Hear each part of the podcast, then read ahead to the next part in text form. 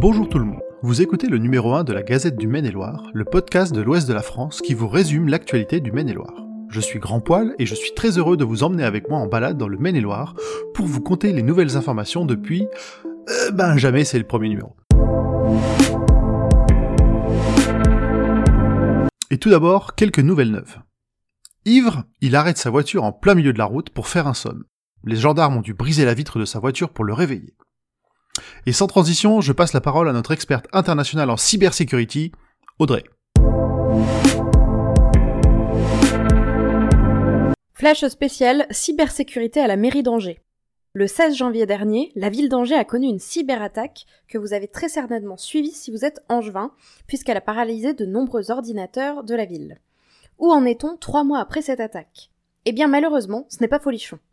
Un vrai retour en arrière a été observé sur les postes de différents domaines liés à la mairie. Aujourd'hui encore, il n'est plus possible de réserver un livre en ligne sur le site de la médiathèque, toujours pas possible non plus de dresser des PV pour les policiers municipaux, enfin ça, on sait que la plupart de nos auditeurs seront contents de l'entendre, ou encore de noter des heures de garderie pour ses enfants. À quand un retour à la normale, vous me demanderez peut-être? Eh bien pas avant le mois de juin 2021.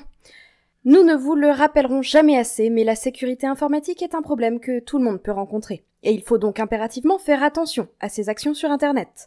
On espère que cette tragédie informatique vous rappellera de faire attention à ce que vous ouvrez comme pièce jointe, ou encore comment vous enregistrez vos mots de passe, à la maison comme au boulot. En attendant, nous souhaitons un bon courage aux Angevins pour un retour à la normale le plus rapidement possible. Merci Audrey, et sortez couverts. Hein. Un nouveau fait divers. Ivre, il décide de tout quitter et de rejoindre la Bretagne à pied. La police l'a retrouvé vêtu uniquement d'un Gwenadu dans les douves du château d'Angers. Et sans transition, je passe la parole à notre Miss Météo, Pomme. Bonne nouvelle Il va pleuvoir tôt dans la matinée. Il est prévu jusqu'à 2 mm de pluie sur la journée. Ce n'est pas ça qui va rattraper le déficit d'eau de 77% de ce mois-ci, mais chaque goutte est bonne à prendre. Au cours de la journée, un vent allant jusqu'à 60 km/h chassera les quelques nuages et vous pourrez tout de même compter sur quelques heures de soleil. Les températures oscilleront entre 8 et 21 degrés, soit 4 degrés de plus que les normales saisonnières. Le soleil se lèvera à 7h30 et se couchera à 20h20. J'espère que vous avez tous pensé à changer l'heure de vos montres. Pour rappel, nous sommes passés à l'heure d'été il y a déjà 4 jours. Merci Pomme. Bah c'est pas comme ça qu'on va bronzer cette année. Hein. Fait d'hiver à nouveau. Ivre, il tente le record du monde de gonflage de ballon rouge déguisé en clown. Le comité du Guinness n'a pas daigné se déplacer. Et sans transition, je passe la parole à notre journaliste politique, Zu.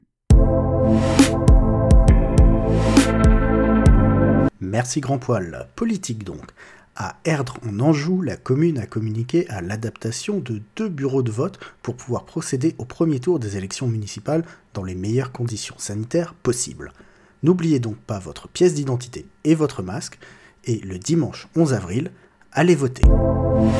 Sans transition, nous vous rappelons que ce soir, les voies sur berge d'Angers seront encore une fois fermées à la circulation.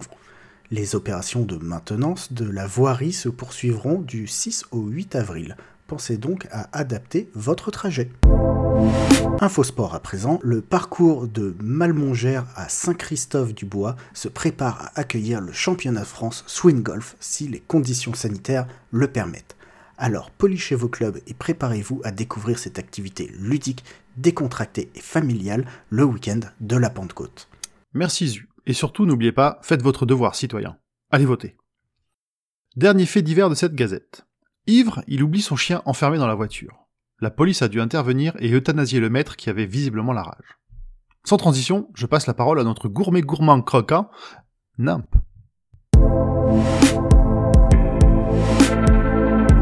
Cette semaine, je vais vous parler de la galipette d'Anjou.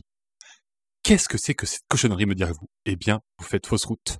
La galipette d'Anjou est un champignon farci aux échalotes grises et beurre persilé. Elle l'était par le passé, mangée en entrée, mais à présent, c'est durant l'apéritif lors de vos barbecues que vous la retrouverez. Pour 4 personnes, il vous faudra des têtes et des pieds de gros champignons de Paris, 4 par personne, 80 g d'échalotes grises, 20 g de persil plat, 50 g de beurre, du sel et du poivre. Une recette 100% végétarienne donc. D'abord, nettoyez les champignons. Séparez la tête du pied, hachez les pieds des champignons, ainsi que les échalotes grises. Ensuite, faites revenir dans le beurre les échalotes à feu doux, puis ajoutez les champignons hachés et cuisez pendant 5 minutes à couvert. Ensuite, assaisonnez, séchez la farce et ajoutez le persil haché.